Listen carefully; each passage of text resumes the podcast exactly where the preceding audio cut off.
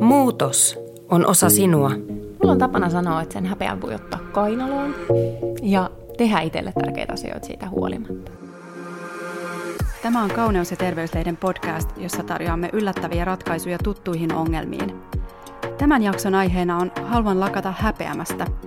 Olen toimittaja Tasja Saliin ja kanssani häpeään pureutuu kognitiivisen käyttäytymisterapian psykoterapeutti, sosiaalipsykologi Emilia Kujala. Tervetuloa mukaan.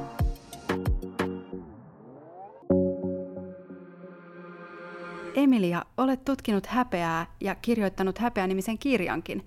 Miten päädyit tutkimaan juuri häpeää? No mun ja häpeän välinen suhde on aika sellainen monisyinen.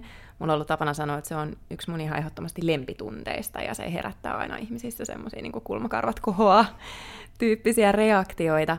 Mä oon tosiaan pohjakoulutukseltani sosiaalipsykologi ja häpeä on yksi semmoinen sosiaalinen tunne, mitä sosiaalipsykologiassa on tutkittu aika paljon ja ja meillä taisi olla, olisiko ollut syventävissä opinnoissa opintojakso nimenomaan niin kuin häpeästä ja syyllisyydestä, ja se kiehtoi mua tosi paljon. Ja se jäi jotenkin vähän tuonne korvan taakse silleen, että vitsi, tää on, tää, tässä on jotain tosi kiinnostavaa ja jotain, mihin pystyy myös niin kuin itse samastumaan.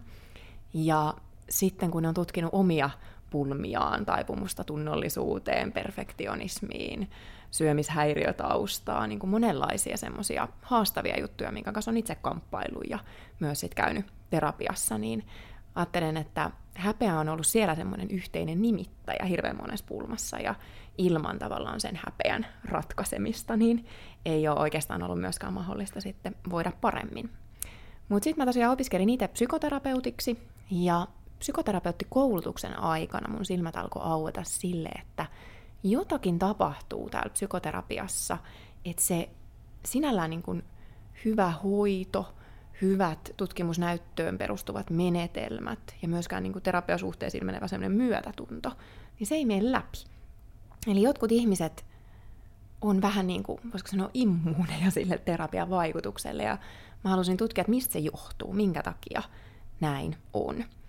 Ja kun lähdin sitä tutkimaan, niin häpeähän se siellä oli sitten sielläkin piilossa. Ja innostuin niin paljon, että tein sitten mun lopputyön tuohon terapiakoulutukseen tästä ja aloin sen jälkeen puhua, kouluttaa aiheesta enemmän ja sitten tarjoutui mahdollisuus tehdä siitä tietokirja ja tällä tiellä ollaan.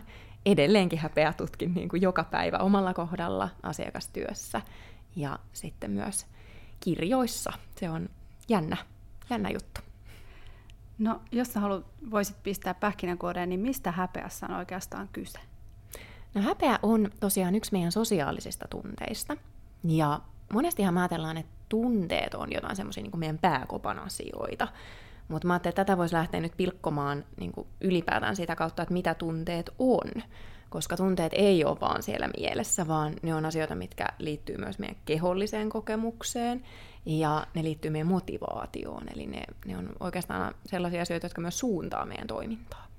Ja häpeän kohdalla, niin voi ajatella, että häpeä on sellainen tunnekokemus, joka viriää siitä, että joku ihminen huomaa meidät tai ei huomaa meitä, että me jäädään huomiotta, ei tulla nähdyksi. Tai meidän tietoisuus itsestämme korostuu vaikkapa niin, että me nähdään itsemme peilistä tai me verrataan itseämme joihinkin toisiin, vaikkapa sosiaalisessa mediassa, niihin tileihin, mitä nähdään. Ja sitten sen perusteella me ajatellaan itsestämme jotakin, usein jos on oikein voimakas häpeän kokemus, niin ei välttämättä mitään kovin mieltä ylentävää, tai sitten, ja oletetaan, että muut ihmiset ajattelee meistä jotakin. Ja mitä se tarkoittaa fyysisesti? Se on usein hyvin sellainen halvaava kokemus. Sitä on aivotutkijat kuvannut, että se on vähän niin kuin tämmöinen fyysinen töytäsy. Se on niin, niin voimakas, että meidän otsalohko ja meidän rationaalinen toiminta menee hetkeksi jumiin. Ja se sitten saa meidät haluamaan lamaantua tai piiloutua, vaikkapa välttää katsekontakteja tai taistella, hyökätä toista tai omaa itseä kohtaan. Eli tosi tällainen niin kuin moniulotteinen paketti ajatuksia, ää, kehollisia tuntemuksia ja valmiutta toimia. Niin kuin kaikki muutkin tunteet, niin sitä se häpeäkin on. Median perusteella meitä riivaa näinä aikoina aika monikin häpeän laji, esimerkiksi kotihäpeä, lentohäpeä, kehohäpeä tai ruokahäpeä. Ja mä ainakin itse tunnistan näistä vähintäänkin sen kotihäpeän, että jos on vaikka tulossa vieraita, niin on etukäteen jo ihan niin kuin pöydän alla siitä omasta kodista ja sen kunnosta. Mistä tämä kaikki häpeäminen johtuu? Tuossa mun mielestä näkyy hirveän hyvin toi, vaikka nyt tämä kotihäpeä-keissi, niin jotenkin se häpeän luonne, että mitä mä ajattelen mun kodista, ja kun koti on usein meidän identiteetin jatke, niin mitä tämän mun kotini perusteella muut ajattelee minusta tai mitä mä oletan. Ja sitten vielä se semmoinen niin sosiaalinen vertailu, mitä me voidaan tehdä, kun me selataan sisustuslehtiä tai, tai kurkataan jossain somessa toisten ihmisten koteihin. Eli tavallaan se minä suhteessa muihin on tosi ytimessä.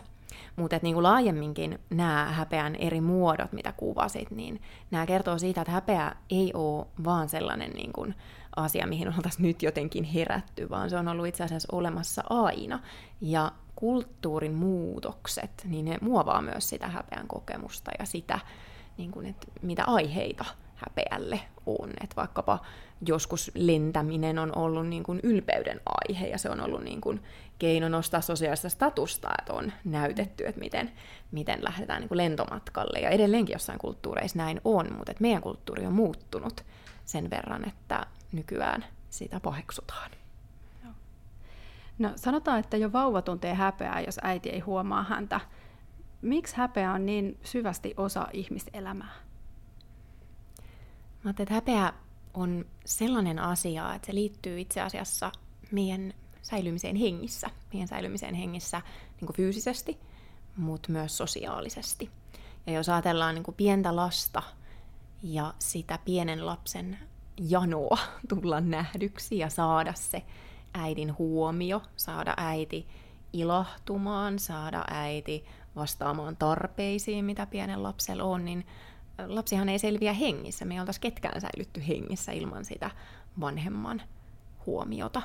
Ja se on tosi uhkaavaa luonnollisesti meille, jos me jäädään huomiotta.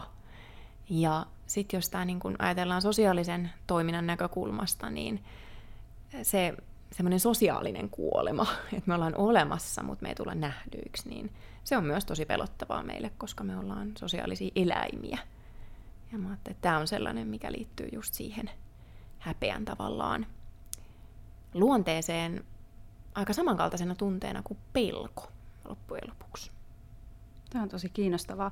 Mä luulen, että moni muistaa omasta lapsuudestaan häpeän siitä, että jos on tullut torutuksi tai on vertailtu muihin. Nämä tilanteet saattaa muistaa hyvin tosiaan vielä aikuisenakin, niin vaikuttaako nämä kokemukset meihin yhä? No tavallaan joo, ja tavallaan ei. Tota, totta kai niin kun asiat, mitä meillä on tapahtunut, niin niistä jää, jää muistijälkiä, ja, ja silläkin on varmasti väliä, että miten merkittävää kokemus se on ollut, minkälaisia ihmisiä ne on ollut, onko ne ollut meidän läheisiä, jotka on meitä torunut vaikkapa kenen niin kuin hyväksyntää? Me ollaan janottu erityisesti. Mutta mä ajattelen, että muistot ei tee niin kuin mitään meidän puolesta, vaan kyse on aika paljon siitä, että miten me suhtaudutaan niihin muistoihin, että hyvin usein häpeän taustalla on just varhaisia kokemuksia siitä, että on jäänyt vaille, mutta tavallaan sitten se häpeä on alkanut elää meissä omaa elämää. Me ollaan alettu tavallaan kompensoida sitä, että, että voi kun näin ei koskaan enää kävisi semmoisilla tavoilla, jotka ei tue meidän hyvinvointia. Eli vaikkapa jos meitä on turuttu, me ollaan opittu miellyttämään. Ja se miellyttäminen on itse asiassa asia, mikä pitää yllä ja tuottaa niin kuin uudelleen sitä häpeän kokemusta. Ja se on itse asiassa se ongelma, mihin me voidaan vaikuttaa, toisin kuin se muisto. Sitä me ei voida, meidän aivoissa ei ole delete-nappula, että me voidaan niin poistaa sieltä asioita, mutta me voidaan muovata sitä meidän suhdetta kaikkeen siihen, mitä me ollaan elämän varrella kohdattu. Joo. Joskus tuntuu vähän siltä, että häpeä on vaikea sanottaa, että on vaan sellainen epämääräinen, omituinen, ikävä olo. Mistähän se mahtaa johtua? Tämä on aika iso ongelma myös esimerkiksi psykoterapiassa, että häpeä on hirveän hankala ottaa puheeksi. Ja ihan jos niin kun mietin vaikkapa tota prosessia, kun kirjoitin tota tunteella häpeä kirjaa, niin se oli aika jännää, että kun keskustelin ihmisten kanssa, he kysyivät, että okei, sä kirjoitat kirjaa, mistä kirjoitat, kun sanoit häpeästä, niin ihminen ottaa niin kuin muutaman askeleen sellaista niin kuin psyykkistä turvaväliä jo ennen tätä niin kuin korona-aikaa takaisinpäin. Eli jotakin jo pelkästään siinä häpeä-sanassa on, mikä on hirvittävän voimakasta. Ja meillä on tapana puhua siitä häpeästä vähän niin kuin erilaisilla termeillä. Me saataan sanoa, että meitä nolottaa, meitä ahdistaa, meillä on riittämätön olo, tämän tyyppisiä juttuja. Eli, eli jo pelkästään sanan käyttö on voimakasta. Ja sitten se syy, miksi tavallaan häpeä myös usein vaientaa meidät, on se häpeän häpeäminen, eli se häpeä itsessään on tosi, tosi häpeällistä. Toki sitten esimerkiksi aivotutkijat on huomanneet, että se tunne, niin kuin häpeä, jos ajatellaan, että se on vähän samantyyppinen kuin pelon tunne, että se on niin alkukantainen, että se vaikuttaa meidän aivoihin niin, että meidän otsalohko ei toimi ja meidän on hankala tuottaa niin kuin puhetta samalla tavalla. Et siinä on varmaan aika monta, hmm. monta näkökulmaa. Totta. No häpeään voi liittyä sitten tämmöinen laajempikin käsitys tai uskomus itsestä. Voi olla vaikka häpeää jostain omasta perhetaustasta tai muuten. Niin miten se vaikuttaa meihin?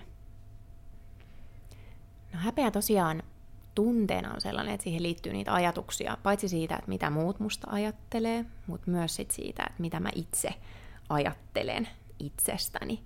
Ja se, mitä mä ajattelen itsestäni, niin se on aika monelle meistä tuntuu olevan vähän niin kuin faktoa.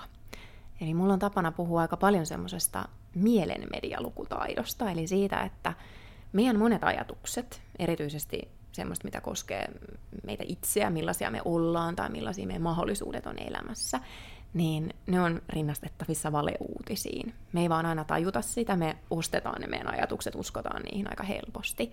Ja pahimmillaan sitten se, mitä me ajatellaan itsestämme, niin se voi estää meitä esimerkiksi tekemästä itselle tärkeitä asioita.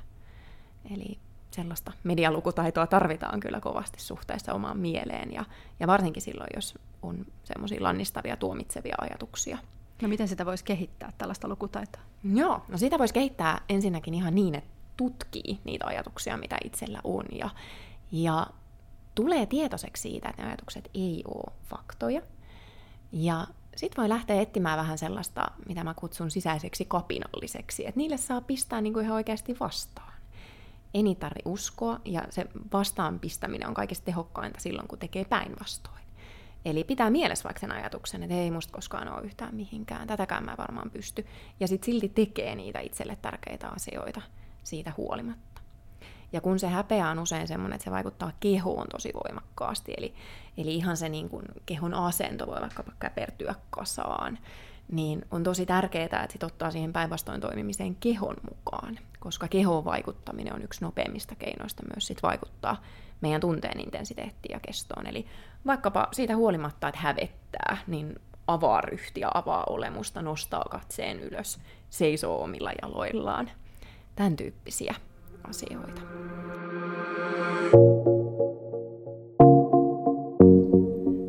No sitten sanotaan myös, että kyky tuntea häpeää voi olla myös hyväksi. Että se tuo itsehillintää ja sitten auttaa vähän ottamaan muut paremmin huomioon. Mitä sä oot tästä mieltä, että voiko häpeästä olla myös hyötyä? Joo, ehdottomasti. Häpeä missään nimessä ei ole pelkästään huono asia. Niin kuin kaikki tunteet niin on olemassa syystä. Meillä ei ole niin kuin evoluutiossa säilynyt mitään sellaista asiaa, mikä ei olisi jossain määrin hyödyllinen. Ja häpeäkin on sopivissa mittasuhteissa oikeasti hyödyllinen. Se mahdollistaa sen, että me kyetään katsomaan itsemme vähän kauempaa ja kyetään miettimään, että miltä se oma toiminta saa toisten olon tuntumaan, miltä me näytetään toisten silmissä. Eli just tämä häpeän luonne tämmöisenä niin kuin moraali päättelyyn ja moraaliseen käyttäytymiseen liittyvänä tunteena, niin on ihan tärkeä muistaa. Mutta sitten jos se häpeä menee semmoisiin mittasuhteisiin, että se tulee joka paikkaan, ja ne meidän ajatukset siitä, että mitä muut meistä ajattelee, alkaakin olla etupäässä sitä, että muut ajattelee musta pahaa, kukaan ei voi pitää musta, niin sitten se kääntyy vastaan. Eli tietyllä tavalla mä että se häpeä on siellä vähän niin kuin meidän, meidän empatian ja meidän niin kuin semmoisen kyvyn samastua, niin se on se, on se niin kuin kolikon kääntöpuoli. Hmm. No jotkut ihmiset tuntuu ehkä häpeävän herkemmin kuin toiset. Mistä tämmöinen herkkyys häpeälle kertoo? Mitä se tar- sanoo ihmisestä? Varmasti osalla ihmisistä on sellaisia kokemuksia esimerkiksi lapsuudessa, että on altistunut toistuvasti häpeän kokemuksille, vaikkapa suhteessa vanhempiin tai suhteessa kavereihin tai koulussa kokenut, että ei, ei ole tullut nähdyksi, ei ole tullut hyväksytyksi, tai jos on ilmassut itseään sellaisena kuin on, niin se ei ole kelvannut, mutta sitten kun on ilmassut jollain toisella tavalla, vaikka ollut oikein kiltti ja tunnollinen ja kunnollinen, niin se on sitten kelvannut. Eli tämän tyyppiset asiat voi, voi vaikuttaa niin kuin eroihin ihmisten välillä. Mutta kyllä mä ajattelin, että tämä liittyy myös tuohon meidän äsken vähän jo keskusteluun ottamaan samastumiseen, eli siihen, että kun ihmisten välillä on eroja myös siinä, että miten ikään kuin empaattisia he on toisia kohtaan, miten he pystyvät niin kuin asettumaan siihen toisen ihmisen kokemukseen ja vähän niin kuin ottamaan sen omakseen, niin tämä myös vaikuttaa siihen häpeäherkkyyteen. Ja sitten jos me mietitään ihmisiä, joilla ei ole kykyä tämmöiseen roolinottoon, niin ei ole kykyä ajatella siis, mitä toiset itsestä ajattelee, niin niin paljon kuin tuolla vaikka somessa puhutaankin siitä, että, että mua ei kiinnosta, mitä muuta ajattelee, niin se on itse asiassa pirun haitallista, koska tämän tyyppiset ihmiset, niin he ei häpeile, mutta he voi kyetä niin kuin ihan hirmutekoihin. Puhutaan psykopaateista, puhutaan oikeasti niin kuin ihmisistä, jotka sitten tarvitsee apua. Hmm.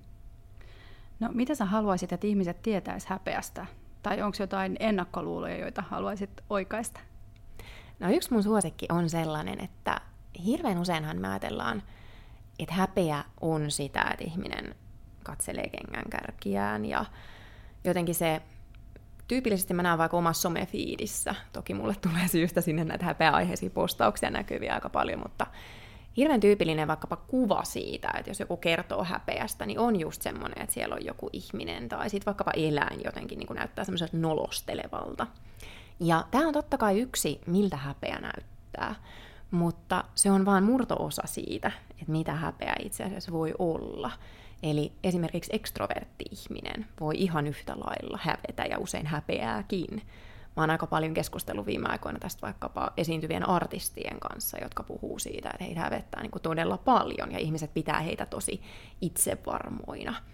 Eli tavallaan häpeä ja itsevarmuus, itseluottamus, niin ne ei välttämättä sulje toisiaan pois. Me ei voida koskaan ulkopuolelta tietää, että mikä se toisen tunnekokemus on esimerkiksi mun omalla kohdalla niin monesti tulee palautetta siitä, että no, no ei sua varmaan hävetä, kun, kun tota, sä puhut näistä asioista tai sä kerrot jostain omista kokemuksista somessa tai jotain tämän tyyppistä. Ja mä oon se, että totta kai mua hävettää. Mua hävettää aina. Mua hävettää nytkin tässä vähän mm. puhua sun kanssa, mutta että tavallaan se on tosi tärkeää tehdä näkyväksi. Mm. Että semmoisetkin ihmiset tunnistaa häpeän vaikutuksen, jotka ei ole ehkä niitä stereotypisia nolostelijoita, jos nyt näin voi sanoa. No, mä oon miettinyt itse sitä, että joskus on vaikka sellaista, että käyttäytyy itse älyttömästi ja häpeää sitä, että jos mä vaikka itse komennan lasta huutamalla jossain kadulla, tai sitten saattaa vaikka kirjoittaa pikaistuksista jonkun vähän ajattelemattoman kommentin somessa, mm. ja sitten alkaa hävettää jälkikäteen. Niin miten tämän tyyppisestä häpeän tunteesta voi päästä yli? Joo. Mä mietin, että tuossa on varmaan niinku aika tärkeä ensimmäisenä lähteä tunnistamaan, että onko kyse itse asiassa häpeästä vai onko kyse syyllisyydestä. Mm. Koska nämä on kaksi sellaista tunnetta, mitkä on eri asioita. Ne on molemmat sosiaalisia tunteita, mutta ne, ne on eri asioita. Ja ne menee ihan maalikoilla, mutta ihan ammattilaisillakin usein vähän sen tuppaa menemään sekaisin. Eli tavallaan sama tilanne voi herättää ihmisessä joko syyllisyyttä tai häpeää. Ja tuon tyyppisessä tilanteessa, mitä kuvasit nyt vaikkapa se, että huutaa lapselle, niin syyllisyys olisi sitä, että on siitä huono omatunto, on morkkis. Mutta häpeä olisi sit sitä, että vielä sen perusteella, että on, on toiminut näin ja on huono omatunto morkkis ehkä, niin kokee olevansa huono ihminen tai vaikka huono äiti. Mm. Eli se häpeä koskee niin kuin ihmistä kokonaisuutena, ei vaan sitä, mitä ihminen on tehnyt. Mm. Jos kyse olisi siitä, että siellä on herännyt syyllisyyttä tai semmoista niin kuin syyllisyyden sekaista häpeää, niin siinä voisi olla hyvä keino vaikkapa pyytää anteeksi. Mm. Mutta sitten jos on oikein semmoista haitallista, ikään kuin toksista häpeää herännyt, niin silloin ihminen saattaa jopa kieltää sen, että ei, mä en ole tehnyt mitään väärin. Joko toisilta mm. tai sitten vähän tämmöinen itseltään, tämmöinen itsepetos-tyyppinen tilanne. Eli varmaan eka, eka lähtökohta olisi se, että katsoo silmästä silmään sitä, että mitä, mitä on tapahtunut ja sitten voi miettiä, että voiko sen korjata jotenkin, voisiko siihen kutsua sitä syyllisyyttä mukaan, jotenkin pyrkiä sovittaa sen, tai voisiko sen sovittaa vaikka ihan vaan itsensä kanssa. Eli vaikkapa harjoittaa vähän sellaista niin kuin myötätuntoa itseä kohtaan, että heitä on ihan ok, jollekin muullekin on todennäköisesti joskus mm-hmm. käynyt näin, että ei ole yksin sen kokemuksen kanssa. No joku saattaa tosiaan tuntea esimerkiksi häpeää omaa taustansa kohtaan. Se voi olla perhetausta tai joku vaikka omassa työhistoriassa tai jossain muussa, niin miten sellaisesta voi päästä yli? Varmaankin tuossa tullaan just siihen, että mitä me ajatellaan itse itsestämme sen meidän taustan perusteella. Ja joskus ihmiset tuppaa kuvittelemaan, että toiset ihmiset ei näe heitä ihmisenä, vaan näkee heidän taustansa.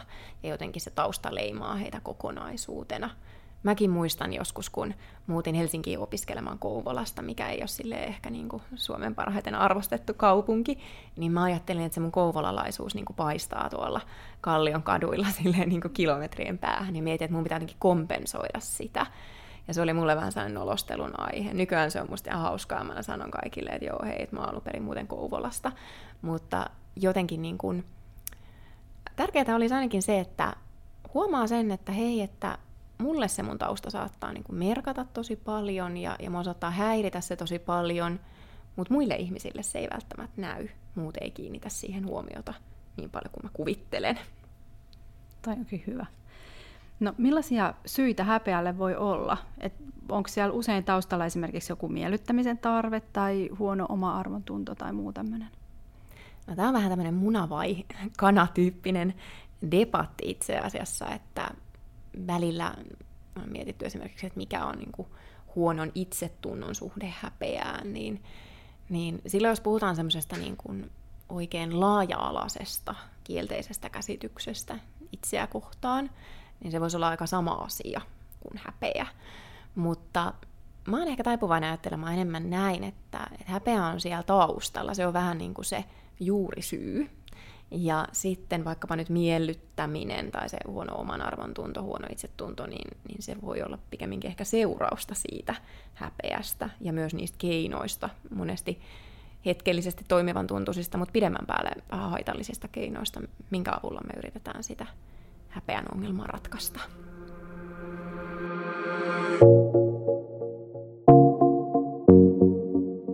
Meidän aihe tässä podcastissa on Haluan lakata häpeämästä. Miten siinä voisi onnistua? Miten sä neuvoisit ihmistä, joka haluaa lakata häpeämästä?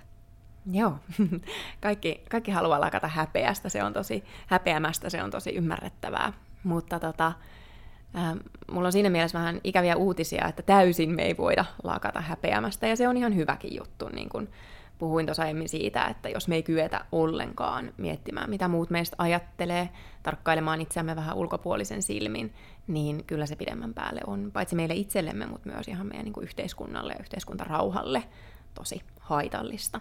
Mutta sitten jos se häpeä kasvaa niin isoihin mittasuhteisiin, että se tunkee vähän joka paikkaan ja se alkaa jo häiritä meidän elämää, ei voida tehdä itselle arvokkaita asioita, tärkeitä asioita sen takia, niin silloin sille totta kai täytyy tehdä jotain.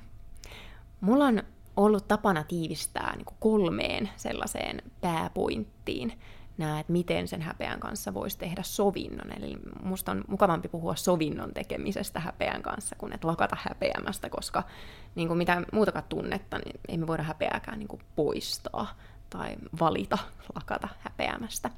Mä käyn tuossa mun tunteella häpeäkirjassa vähän tarkemmin nämä läpi, ja siellä on myös erilaisia harjoituksia, mutta lyhykäisyydessään idea on se, että me aluksi tunnistetaan se häpeä, ja sen häpeän semmoinen vähän niin kuin piilovaikutus, että miten monessa paikassa se voi olla piilossa. Koska ihminen usein ei ole siitä edes tietoinen, että silloin kun vaikkapa ahdistaa tai kokee riittämättömyyttä tai vertaa itseään toisiin livenä tai vaikka tuolla somessa, niin häpeä pyörii siellä taustalla. Ja sen jälkeen, kun on tullut tietoiseksi siitä, että ylipäätään häpeää, niin sen jälkeen tulisi tietoiseksi siitä, että miten sitä häpeää yrittää ikään kuin välttää tai, tai miten yrittää päästä siitä eroon. Koska se on hirveän luonnollista, että me ihmiset yritetään tehdä jotain helpottaaksemme oloamme. Ja se jotain on usein semmoista, mikä helpottaa sitä oloa välittömästi, mutta sitten pidemmän päälle johtaa uusiin ongelmiin. Ja häpeän kohdalla näitä on neljä tällaista, mitä ihminen yrittää tyypillisesti tehdä. Eli ihminen voi yrittää joko piiloutua toisilta, se voisi olla vaikkapa sitä katsekontaktin välttämistä tai sosiaalisten tilanteiden välttämistä, puhelimen taakse piiloutumista, miellyttäminenkin on toiselta piiloutumista, eli ei näytetä sitä, mitä aidosti kokee, tuntee, tarvitsee. Se voi olla myös piiloutumista itseltä. Tämmöinen ehkä tyyppiesimerkki on se, että kokee, että ei voi pysähtyä oman itsen äärelle. Ei, ei voi olla hetkeäkään aloillaan, on jatkuvasti puuhailtava jotain, tehtävä jotain tai täytettävä kalenteri, juostava tuolla lenkkipoluilla. Tämmöinen suorittaminen on itse asiassa yksi sellainen, mä ajattelen meidän yhteiskunnassa hyvin tyypillinen asia, minkä takana häpeä on piilossa, mikä on myös keino sitä häpeää käsitellä. Sitten meillä on näiden piiloutumiskäyttäytymisten lisäksi vielä hyökkäämiskäyttäytymisiä, eli häpeä voi saada meidät hyökkäämään toisia kohtaan, vaikkapa ihan suoraan. Se voi olla niin kuin jopa ihan tämmöistä väkivaltaista käyttäytymistä, mutta se on tyypillisesti myös tämmöistä epäsuoraa. Se voi olla vaikka pätemistä, oikeassa olemista.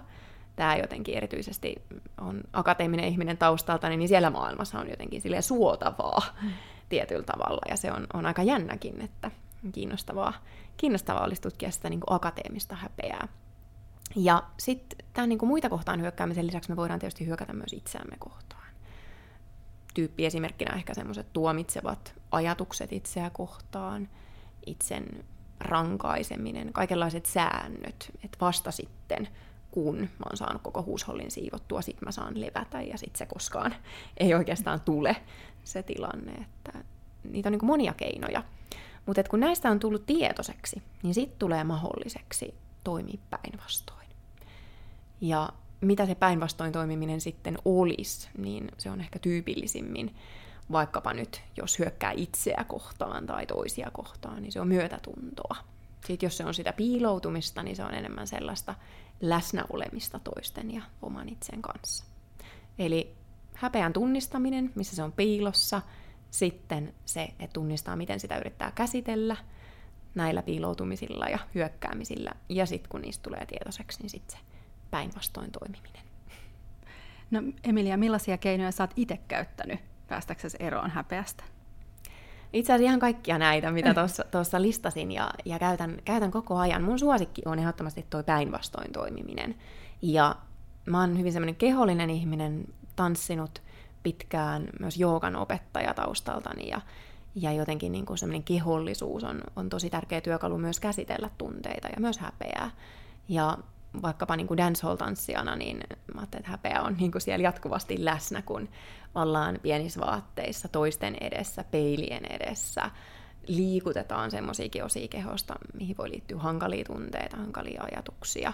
Ja mä että se on ehkä parhaimmillaan sitä niin kuin päinvastoin toimimista. Mutta myös sitten vaikkapa, esimerkiksi jos me johonkin puhekeikalle, niin ainahan, aina sitä hävettää ja miettiä, että mitä noin musta ajattelee. Ja tälleen niin nuorena naisena pakko sanoa, että totta kai se niin kuin, ää, oma paikka täytyy ehkä vähän ansaita eri tavalla kuin että niin kuin jos vaikkapa mun ikäinen tämmöinen vähän kolme, yli 30 mies menisi menis puhumaan, puhumattakaan sit vanhemmasta kollegasta, niin, niin niissä tilanteissa, niin kyllä mä ihan tietoisesti kehollisesti etsin semmoisia niin häpeää rikkovia asentoja, eli juuri ryhdikkyyttä, nostan katsetta, joskus voin jopa ihan tarkoituksella ottaa sinne vähän niin kuin ylpeyttä, semmoista autenttista ylpeyttä rinnalle, eli vaikka tuoda jopa käsiä tähän vyötärölle tai, tai niin kuin muulla tavalla vaikka mielikuvassa tuoda mieleen tilanteen, jossa onkin ollut itsestäni ylpeä. Se on muuten itse asiassa tosi tärkeä muistaa kanssa, että se myötätunto, mitä usein puhutaan, että se on häpeän vastavoima, itsekin olen puhunut siitä paljon, niin se ei ole suinkaan ainut vastavoima, vaan myös myös ylpeys ja nimenomaan tämmöinen ei ylpistynyt mm. ylpeys, mm. vaan semmoinen autenttinen ylpeys, niin se on aika tärkeä, häpeä rikkova juttu. No mitä kannattaisi tehdä just sillä hetkellä, kun häpeä iskee, kun on vaikka möläyttänyt jotain? No siinä tullaan oikeastaan just tuohon kehollisuuteen. Mä mietin, että mikä voisi olla niin nopein keino vaikuttaa siihen tilanteeseen. Ja se on ehdottomasti se, että tunnistaa että mitä tekisi mieli tehdä.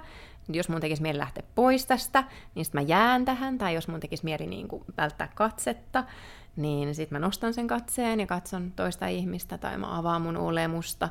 Että semmoinen niin kehollinen päinvastoin toimiminen, niin se olisi tuossa se ehkä nopein kikka, millä sen häpeän voiman voi rikkoa. Toiset ehkä murehtii sanomisia ja tekoja vasta myöhemmin. Vähän silleen, ah, mitä tuli sanottua. Niin miten neuvoisit heitä? Monesti murehtiminen on meidän mielen sellainen tavallaan ymmärrettävä yritys ikään kuin ratkaista ongelmia. Eli kun me murehditaan, käydään jotakin tilannetta läpi, niin me kuvitellaan, että me ikään kuin tehdään sille jotakin ja me opitaan siitä jotakin. Se, mitä me valitettavasti usein opitaan, on se, että me ollaan kelvottomia, huonoja, riittämättömiä ihmisiä. Eli se ei niihin tilanteisiin välttämättä tuo yhtään mitään lisää, jopa voi pahentaa, kun me aletaan sitten niinku pelkäämään sitä, että mitä jos tämä käy taas. Eli sen sijaan, että jää murehtimaan sitä, niin mä ajattelen, että olisi ihan hyödyllistä ensinnäkin tuoda mieleen se, että hei, joku muukin on voinut joskus toimia näin, eli sitä niin kuin myötätuntoa itseä kohtaan siinä tilanteessa, että tämä, ei ole nyt niin kuin pahin katastrofi maailmassa, mutta sitten niihin tilanteisiin, kun niihin seuraavan kerran tilaisuus tarjoutuu, niin semmoista läsnäoloa. Nimenomaan siinä, että mitä tapahtuu mun ja ton toisen ihmisen välillä, koska sitähän se vuorovaikutus on. Että se ei ole vaan niin sinä ja minä, vaan se on tämä, mitä tässä meidän välillä tapahtuu. Ja kun siinä on läsnä ja tunnistaa, mitä ajatuksia, mitä tunteita mus herää, ilman että niihin välttämättä reagoi, kaikkea ei tarvitse sanoa ääneen, vaikka mieli tekisi, niin tulee mahdolliseksi sitten ehkä vähän etukäteen estää semmoisia tilanteita. No, nykyään jotkut mainostaa vaikka somessa olevansa kehtaajia, hmm. niin voiko tämmöinen häpeämättömyys nousta trendiksi? Mitä mieltä saat siitä? Joo, toi on jännä, jännä juttu. Mä huomaan somessa aika paljon, varsinkin omassa somessa, niin, niin toi korostuu. Ja just semmoinen myös tuohon liittyen sellainen ajatus, että usko siihen omaan juttuusi ja älä välitä, mitä muut ajattelee. Mikä on silleen kaunis ajatus, mutta mä oon miettinyt tällä niin psykoterapeuttina, että miten mahdollista se ihan aidosti on. Et somessakin on kuitenkin tietty etiketti ja me halutaan antaa tietynlainen niin kuin vaikutelma itsestämme ja nostaa tietyllä tavalla myös te omaa statustamme. Ja toi on sillä tavalla niin kuin myös sellainen asia, että mä että se olisi mielenterveysteko, että, että me sen sijaan, että me kuulutetaan sitä ja täällä välitä, mitä muut ajattelee, niin tehtäisikin semmoista aitoa somea. Olen esimerkiksi tuolla omalla tunteella Emilia Kujalla tilillä niin pyrkinyt olemaan silleen niin kuin tosi rehellinen ja tosi aito ja myös kannustamaan muita siihen, koska mä toivon, että se olisi se seuraava, seuraava trendi. Sitten jos lähdetään siihen, että jotenkin kehdataan mitä vaan, eikä välitetä mitä muut ajattelee, niin mietin, että miten hyödyllistä se on meille itselle, mutta myös miten hyödyllistä se on toisille ihmisille, koska varsinkin jos niitä seuraajia on enemmän, niin siellä tulee koko ajan se kokemus ihmisille, jotka seuraa, että hei, että mä en pysty tuohon. Ehkä yrittää olla ajattelemat, mitä muut ajattelee, mutta se sisäinen kokemus on muuta. Ja se on aika kuormittavaa. No, vielä kysyisin, että mitä sä oot itse oppinut häpeästä? Onko joku asia yllättänyt sut? Muuta on varmaan yllättänyt se, että miten kiinnostava häpeä ylipäätään on. Että tuntuu, että siihen löytyy niin kuin koko ajan uusia kulmia. Ja jotenkin mitä enemmän sitä tutkii, niin sen enemmän huomaa sitä sen niin kuin piilovaikutusta. Nyt erityisesti olen viimeistellyt tuota mun seuraavaa kirjaa, mikä käsittelee sitä, että miten sosiaalinen media vaikuttaa meidän tunteisiin ja varsinkin tämmöisiin niin riittämättömyyden ja kateuden tunteisiin, mikä on myös häpeä lisäksi yksi sellainen tabu, mistä me ei hirveästi puhuta, vaikka mun mielestä ehdottomasti pitäisi. Ja se on ollut aika jännää, että sen kirjaprosessin niin kuin loppua kohti huomasin, että itse asiassa häpeä se siellä kateudenkin takana on aika usein piilossa, että, että jotenkin niin kuin jälleen yksi, yksi ilmiö ja yksi tosi ajankohtainen ilmiö, mihin se häpeä myös mahtuu. Joo, kyllä. Varsinkin just kun puhuttiin aluksi siitä kotihäpeästä, niin kyllä. kateuttahan se monesti on. Eli sitä just, että vertaa muiden kyllä. koteihin tai sisustuksiin. Ja toi vertailu, tuommoinen sosiaalinen vertailu, että me verrataan itseä toisiin, niin se on ihan luonnollinen osa meidän tiedon käsittelyä. Se on yksi sellainen, miten me yritetään jäsentää itseä suhteessa maailmaan. Ja nämä sosiaaliset tunteet, kuten just vaikka häpeä, syyllisyys, kateus, myötätuntokin, niin tietyllä tavalla syntyy sen prosessin seurauksena, että millaista se vertailu on, millaisia johtopäätöksiä me siinä tehdään. Tietysti some vaikkapa nyt tarjoaa meille ihan valtavan määrän sitä vertailumateriaalia, joka on toki valikoitunutta hyvin positiivisesti, että se on mm. sitten se pulma siellä, että me ei aina itse valita sitä, mihin me verrataan, vaan mm. ympäristö kaiken aikaa sysää meille Totta. niitä vertailukohteita ja se sitten vaikuttaa meihin väistämättä. Kyllä. Sitten vielä viimeinen kysymys. Ää, miten sä suhtaudut nyt häpeään, kun se meinaa iskeä? Mulla on tapana sanoa, että sen häpeän voi ottaa kainaloon ja tehdä itselle tärkeitä asioita siitä huolimatta. Mä että se on, se on itse asiassa rohkeutta parhaimmillaan, että häpeä kainalossa tekee asioita, mitkä on itselle tärkeitä ja ei jää niin odottamaan sitä kaunista päivää, kun joskus ajattelee itsestään jotenkin korostetun myönteisesti tai ajattelee, että voi vallottaa tämän maailman. Paljon voi tehdä.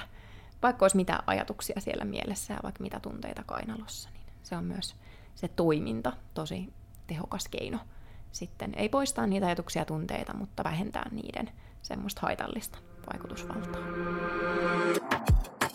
Tämä oli Kauneus- ja terveyslehden podcast, jossa tarjoamme yllättäviä ratkaisuja tuttuihin ongelmiin. Kuuntele ja voi paremmin.